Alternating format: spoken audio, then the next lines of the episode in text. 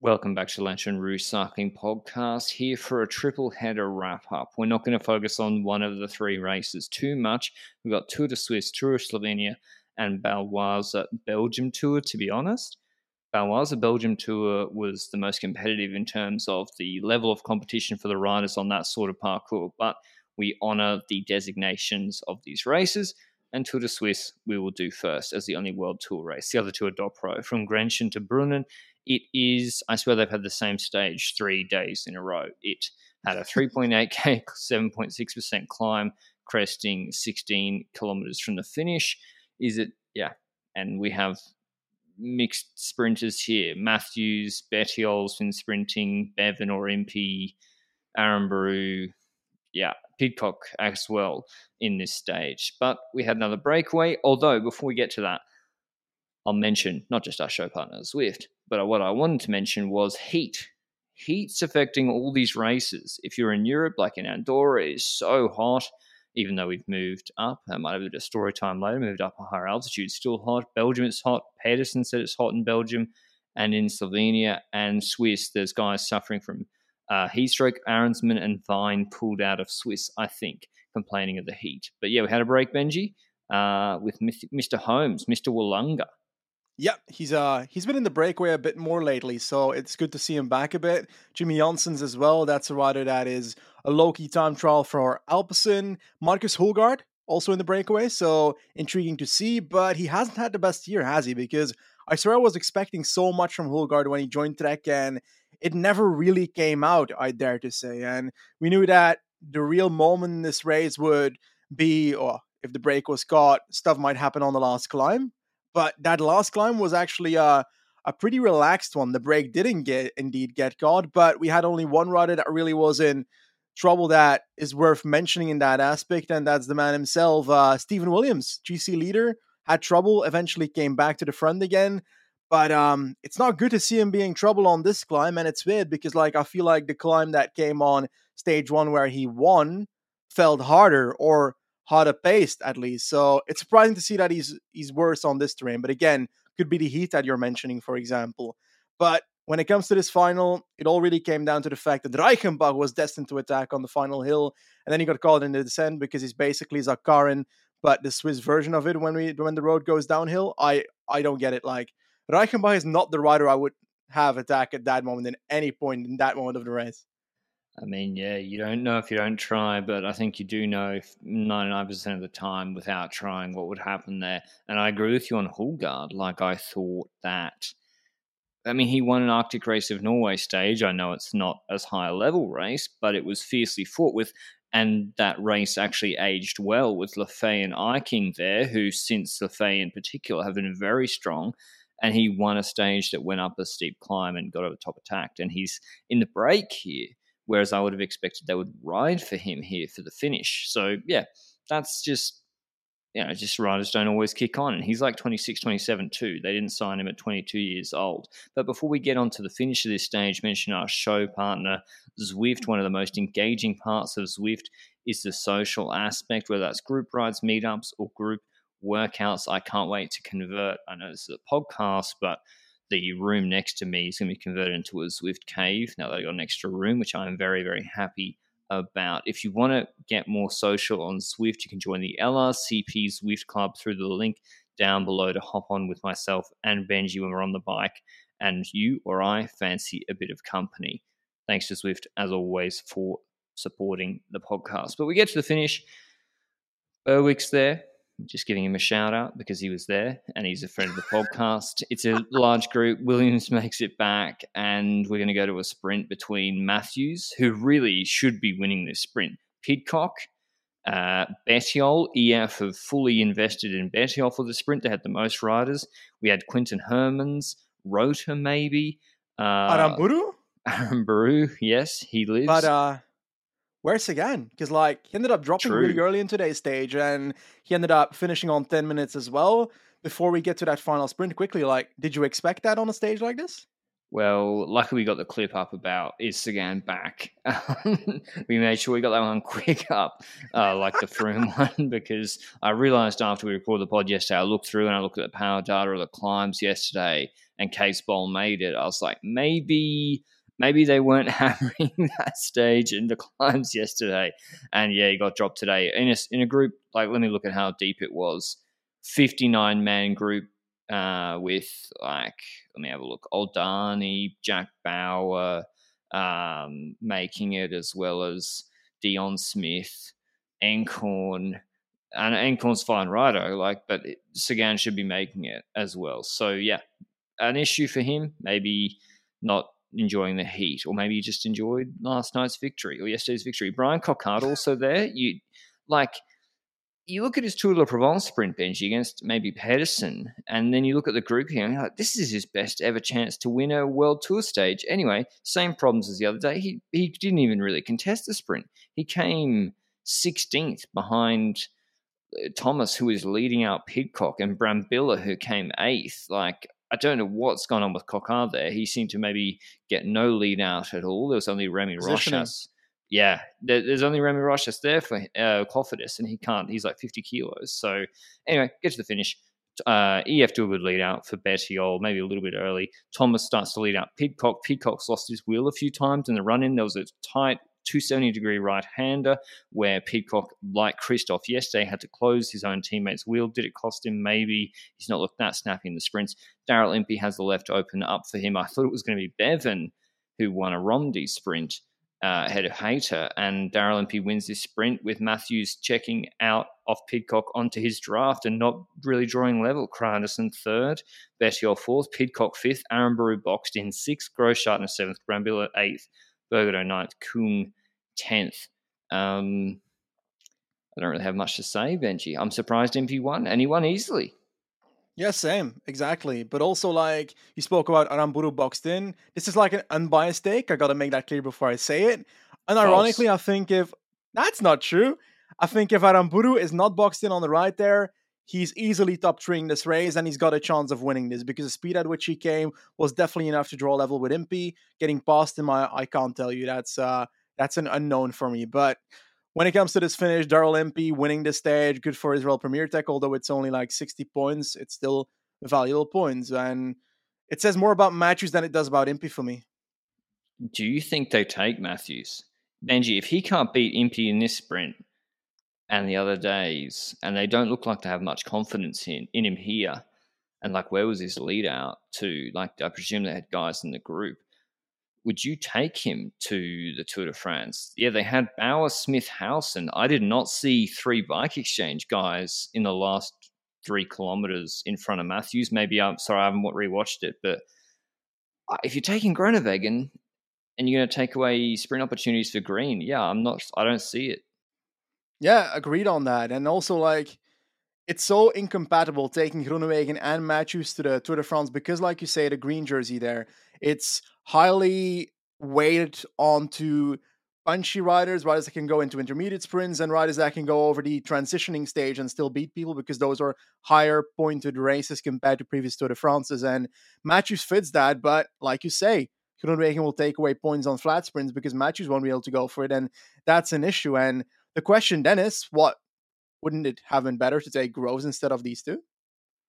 I mean, I think me and you have tried to send Groves to every race, every World Tour race in the last while. I think also re- the reality is you send Groenewegen to the Tour to go for stages in the sprints, and you send Matthews to a smaller, a continental calendar for points. The difficulty with, Tour. Well, no, not City Tour. That it's no points there um, for Matthews. No, so yeah, you'd have to send him to one days. The problem with that is he's out of contract. Like, is Michael Matthews going to be motivated to, to try at races that aren't televised in Australia for when he's out of contract? Maybe not. Um, so that was Tour de Suisse stage four, sprint for Impey. Israel, as a general rule or trend, seem to be on a positive trajectory. Uh, tomorrow's stage from Ambri to Novazzano, one hundred eighty-nine kays long. Ooh. This looks more difficult. This is like a world champs punchers course, two point five k, seven point seven percent, and Mendrisio.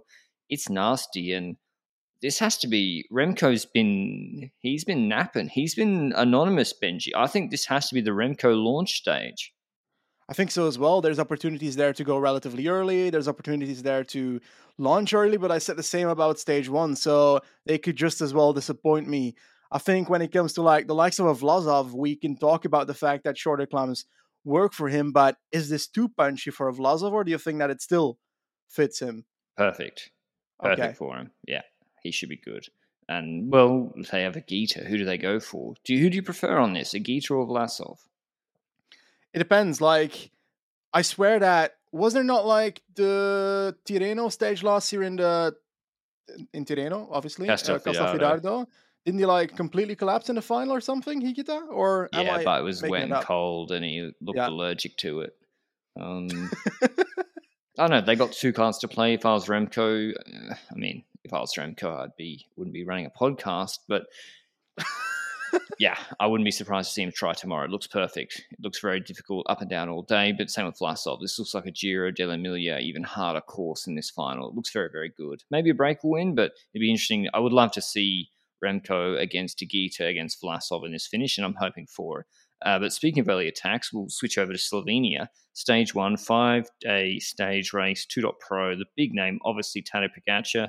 Uh, but it's basically like all the Slovenians bar Roglic against each other. We have Bahrain with Novak, who was flying at the Giro, Tratnik, Mohoric. On the other side, we have obviously Pogačar on U A E with Majka and a lot of his Tour de France, one would think, teammates. Uh, and the first stage from Nova Gorica to Postojna. Oh, by the way, the rest of the start list is is pretty pretty weak for in terms of G C for a .pro race compared to Swiss or, well, no, Swiss not .pro, but it's a very soft G C field. one hundred sixty-five kays, some rolly climbs early, and then the Zadlog climb, four point seven kays, seven point four percent, about twelve to fifteen minutes, I think. Then another short climb after it, descent, and then the Razdrto climb, seven point three kays, five point five percent, then a plateau for fifteen kays. Would Pog try? He tried early last year. Uh, the answer was Bahrain. Can you explain yeah. what was going on? Basically, when it comes to that Zadlog climb, again, still like sixty k to go in the stage. Basically, Bahrain spacing with the likes of Tratnik, reducing the peloton to about fifteen to ten riders even. And it was clear that their leader was Novak for G C, I would dare to say that I heard pre-race. And then Mohoric would also be there. And they were both still in that group. And that's when something intriguing happened. Like, Tratnik looked past him on the right side, behind him, and Pogačar like attacked at that exact moment on the other side. Was like they were completely in sync at not seeing each other make that move, and because of that, Tratnik did not respond to Pogačar, because when he looked back there was a gap already, and Novak had to decide, I'm going to jump to Pogačar myself right here, and he does exactly that. And basically there's only like a group of four that is created at the front, with the likes of Pogačar, with the likes of Novak. Majka bridges up, but also Sean Bennett bridges up as well. He's right around China Glory Continental team, if my mind serves me right. So quite intriguing in that aspect. And uh, well, that, that four-man group kept it up for quite a bit. And they went over the top of that um, Zadlog climb. And we had one rider dropping off, Sean Bennett right there. And we had three riders basically in front. But that's when it started getting intriguing, you know, because I want to throw it back to you from that point onwards, because I feel like Majka was trying to get Novak to pace with Poggi and Majka in that front group, but obviously he's got Mohoric, which is actually in a group behind together with Sean Bennett now. So we've got three riders up front, Majka, Pogačar, and Novak, and we've got two chasers behind, that is Mohoric and Sean Bennett. Why is Novak saying yes when Majka asks him to pace? Uh, because Bahrain cost him a Giro stage win on Fedaya, perhaps, or they don't know what they're doing, or he had a heat stroke because he took about ten bidons. He tried to have ten bidons in five minutes. It was, well, I was going to say it's funny, but like it was very hot and it's a bit unsafe. They're not getting water. The cars weren't moving up between the groups. So he was taking it out of sort of neutral cars, like plastic, like bottles, and just pouring over his head. I don't know, Benji, like, especially when Mohoric was chasing solo, he attacked Bennett. And still, Novak was pacing. I was like, what? I just didn't understand. And like, what? Do you really think, do you think U A E would have attacked him on the flat with Majka? I think they would have, maybe they would have said, listen, if you don't pace, Pog will go on the climb real hard and you will get gapped and you'll lose third on G C and have to ride for G C for Tratnik or Morich in the other days. Maybe they said that. And he's like, you know what? I'm out of contract. I think you might be out of contract. Yeah. Um, maybe that was playing into it. I mean, to be honest, Benji, like he should, U A E should sign him. He yep. would be, he's better than um, Bennett, I think. Yeah. I've seen some, I've seen some Twitter rumors that he might actually be going to U A E, but hey, there's still Twitter rumors. So I can't know how much but it I actually makes sense. That stuff. Like if I was U A E. Yep, I agree with that. And we go further into that race, and that Bahrain tactic gets even worse when Mohoric eventually, well, first uh, Sean Bennett drops Mohoric, and then Mohoric gets caught by the group behind. It was like he suddenly kind of gave up in that aspect. And then Mohoric was like in third wheel or something of that chasing peloton. I was like shouting at the motorbike to get it to go away, to make sure that Nova can keep his advantage so that the motorbike doesn't help the peloton chase to the front. But at that exact moment, Trotnik goes to the front of the group and starts pacing for Bahrain. So I was completely confused what was going on in that team. But hey, we had those three riders expanding their gap, one minute plus and so forth towards Micah. The final. But I just realized it, the, the race was Micah for the last fifty Ks pacing against Lorenzo Fortunato on the flat. That was the race. So like, we can look into this as like Tour de France prep and what we can analyze as much as we want. But it was Micah pacing on the flat racing against Lorenzo Fortunato for Vincenzo Albanese. So it is what it is. Micah pretty much was um, the arrangement seemed to be, or he attacked away in the final, took the stage win. Novak didn't really contest it and Pogacar let him take second. Uh, on the stage, Pogacar third, Albanese winning the sprint ahead of Mezgets fifth. Uh, and so Micah goes into the G C lead. And by the way, yes, what happened to Sean Bennett? He finished on like seven minutes sixteen. Was he, like, he full cracked in the heat. Crazy, crazy. He didn't get enough water, and yeah, I think he just got full cooked. Like Morris was asking him to pace. He's like, I can't. I don't know where I am. So that was yeah. I think that's what happened. But he's he's actually looked quite good this year. But yeah, the, the water after the climb or the lack thereof was a problem. The question I want to ask Benji is, and tomorrow's stage, a Rolly stage, one seventy-four K should be a Uh, reduced bunch, or maybe even not that reduced, a sprint between, well, Groeneweggen's here. That is, is that true? Yeah, big sprinters are here. Malir as well, I think. Um, okay. Wow. Do you reckon Hausler? He makes it? Malir? Nah, well, Malir or Groeneweggen. Do you reckon they make this finish tomorrow? Like, let me, I'm trying to look at it a bit closer. There's no categorized climbs, but it is rolly a lot. Like, it's a circuit at the end. Uh, they he has to make this finish. Yeah, and worst case scenario, they've also got Mezgets here, True. I think. They do. So they do. They've got multiple options there, but on paper, I think they want to try and get Groenewegen there to get his preparation for the, the Tour de France up, if that's indeed the plan on there. And I swear I knew another sprinter at this race, but I completely forgot. So I guess Ackermann, okay, well, do we oh, consider him here? Competition? Yeah. Wow. They're not taking him to the Tour, are they? I hope not. Well, maybe. I mean, Pog did nah, say this is basically their Tour de France team. Oh, that's I mean, y- pure bullshit. No, he, she. No, imagine if this was the team. Uh, there's Hausler, but no Bauhaus. We normally saw Bauhaus at this race last year. We also saw winning a stage last year was Aberasturi, but he's on Trek now. So, yeah, we actually do have Groeneweg and Ackermann, Merlier, Albanese. I'll be keen to see if any teams try to drop the big boys on the climbs I, um... uh, tomorrow. I think I'm going to go with the winner, Matevž Govekar, a rider that went to Bahrain uh, this year and is now riding, I think, one of his first races for that team. Had a pretty solid sprint in the first stage of uh, Istrian Spring Trophy. So because of that, he clearly is going to beat Groenewegen and Merlier. Easy. I'm going with Morridge or uh, Barcelo on Caja. So I think it's going to be a bit of a mess and Morridge might win it. Hopefully. Uh, otherwise, do you think Micah lets? Do you think Pog lets Micah win G C or not? He's just he's just landing in the jersey. I think it depends on the coming stages. To be honest, I think uh, from a team perspective, dynamic wise, it would be useful to do that. But in the end, I think it's also uh, good to have Pogacar win the Tour of Slovenia for the name of the Tour of Slovenia yeah. and just a general culture about it. So I think Pogacar's winning this race with his eyes closed. I think so too. I think Micah is. It's like he doesn't need to give Mike or anything. Like, he's, Mike is getting millions of euro because he's, he's the most important mountain dog. Yeah, he's he got a stage, stage too. Yeah, so, yeah, he's. I don't think we need to go that far. Uh, anyway, Baloise Belgium Tour, the last right race we covered today, from Merel Becher to Louise Marie Markerdal, one hundred sixty-five kays, a classic style course with the Bergtenaut, which is a cobbled climb, one k five point seven percent, not that long, and it actually finishes just after that. So they have that very close to the finish, and then a short descent, and then basically an uphill little kick. Am I correct, Benji? I'm actually remembering visibly .pro Belgian stage race finishes. Is this the one Remco lost the sprint on to Robbie Gijs last year? Yeah, this was a pretty crazy stage last year. Less crazy this time around. It was indeed that Remco rode away with Robbie Gijs, and was there a third rider involved? I don't Crampenarts. even know. Yeah, Crampenarts was involved. well, he in was that there stage. earlier. Yes, he was there. But, uh, well... Campenarts is also one of the riders that are is seen as one of the uh, potential favorites for this race because Remco is not here. He's in Swiss. But honestly, I couldn't tell you what happened bet- before fifteen k to go. I just know that Trek started pacing, and then it was only an option that they were pacing for two of their legendary sprinters.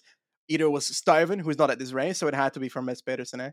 And Pedersen, they knew, was in good shape. They took it up, and he looked strong throughout the race. You have Philipson here. Jakobsen was in difficulty on the climbs, and I do wonder about him on that Calais stage four in the Tour de France, which has some punchy climbs, uh, and it was shown he was easily put under pressure. So anyway, Pedersen looking very, very good. He's obviously preparing for the Tour de France stage one prologue and then the ensuing sprints, trying to take yellow in the first week. Uh, and they get to the last Bergtenaut. Quick-step, no Jakobsen is not going to be able to contest. They go to the front first with Schmidt pacing.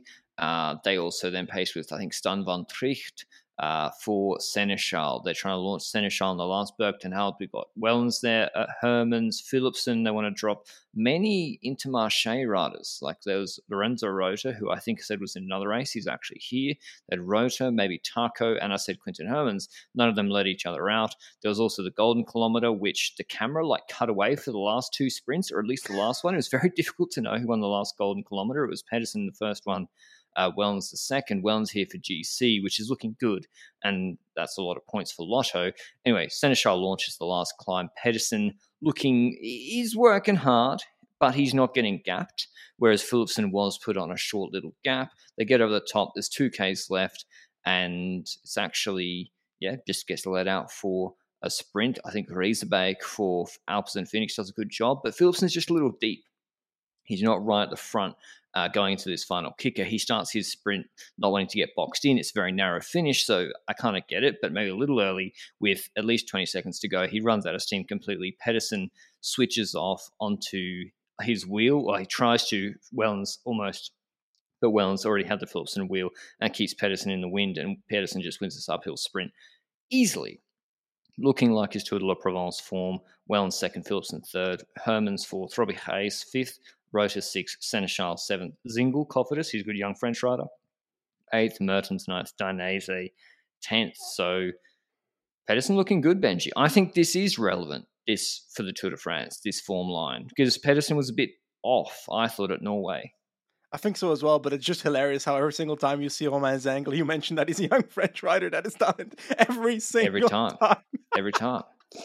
But yeah, uh, so that I have to, so that when he wins like a two one race, which I think he already has because he's a young talented French rider on Cofidis, I can mention that I said it first, except I didn't. I just took it from Le Pedal Douce's Twitter account because he monitors the French the French Conti scene really well. But you know, that's the game we're in, and yeah, watch out for Axel Zingle, of course.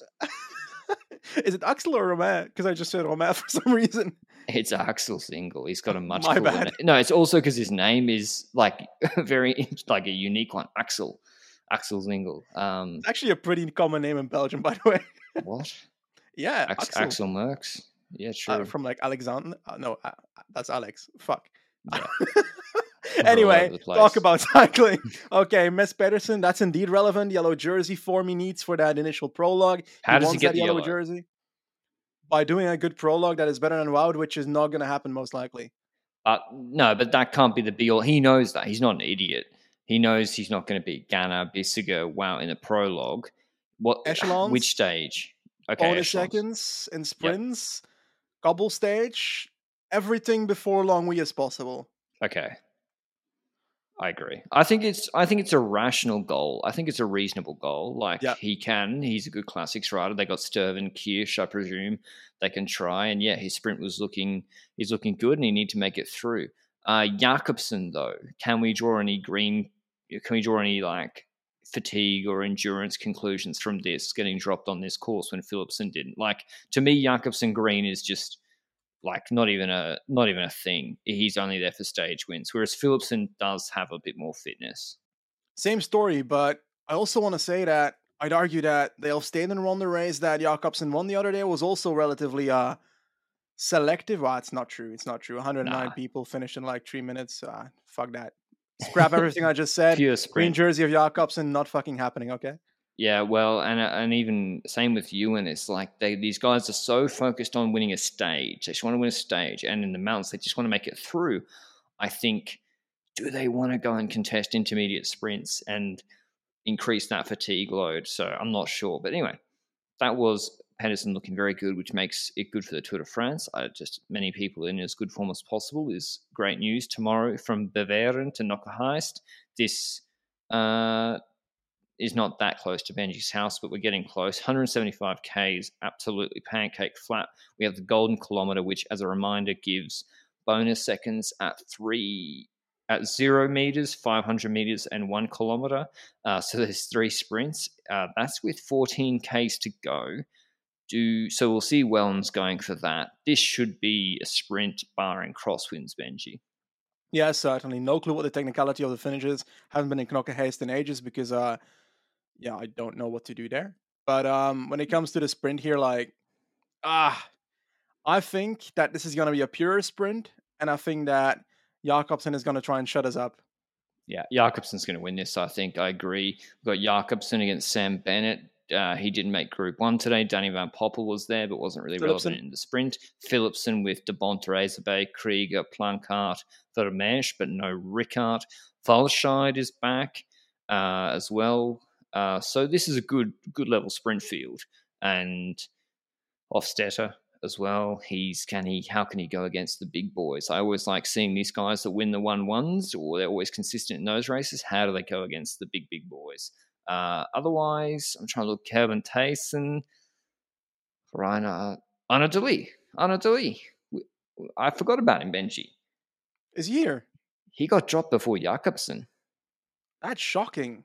Well, it isn't though. Like we have to remember, and I know I'm always wondering, like you have to look at the what some dot pro races are more impressive than some World Tour races, but his performances, Benji, have been exclusively just about below World Tour level. Ethan Bugadapana, not competitive for the for the win there in a World Tour sprint against the big boys. Jan Vevelhem didn't make G one.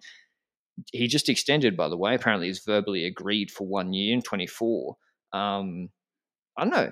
It's It is different. It is different racing against like when Wellens and co launch these little short climbs. It's different to the other races. Like you seem surprised he dropped so early. Yeah, I'm I'm actually surprised he dropped so early because like you get this recency bias based on the results he has that he can get over these climbs and so forth. And like there was that race. I don't know if it was like I've got no clue which race it was in hindsight. It might have been like Volta Limburg Classic or something where he was with the likes of Dumoulin on climbs and so forth, but perhaps that said more about Dumoulin than it said about the Liden. Yeah, and like Rond van Limburg isn't flat either, but I don't know, Bergdenhout's a little bit longer maybe than those climbs. Yeah, just something to watch, and I cannot wait to see him tomorrow. Now I'm actually very excited about that stage. If you want to watch one of the races tomorrow, watch the last five k's of uh, Belgium Tour sprint between the big boys. That's all from us today. Uh, I've got a keep filling out this room. If you're watching on YouTube, you can see I've moved into a new apartment, which I'm very happy about. I now have a dedicated recording area instead of I've literally been recording for the last year in Andorra on our kitchen table, which is a bit of a joke because I know I know we are amateurs, Benji, but the pod is doing all right. So it's a bit ridiculous. Well, uh, we're talking about that, but my bed is like literally a meter behind the webcam right now. Yeah, but do you have to take down your camera and microphone every after every recording? No, I had to take completely take down the whole setup and reset it up every day. Like I've, there's something wrong with me. Anyway, it's, that's True. Yeah, we know that already, but it's it's actually tough to find apartments in Andorra. So there is, I do have a bit of a defense. Uh, and so, yeah, I'll be filling out the background so it won't be so bland uh, for the Tour de France, hopefully. But that's all from us. Hope you enjoyed it. Thanks to Zwift as always, and we'll see you with the recaps of the three races tomorrow. Ciao.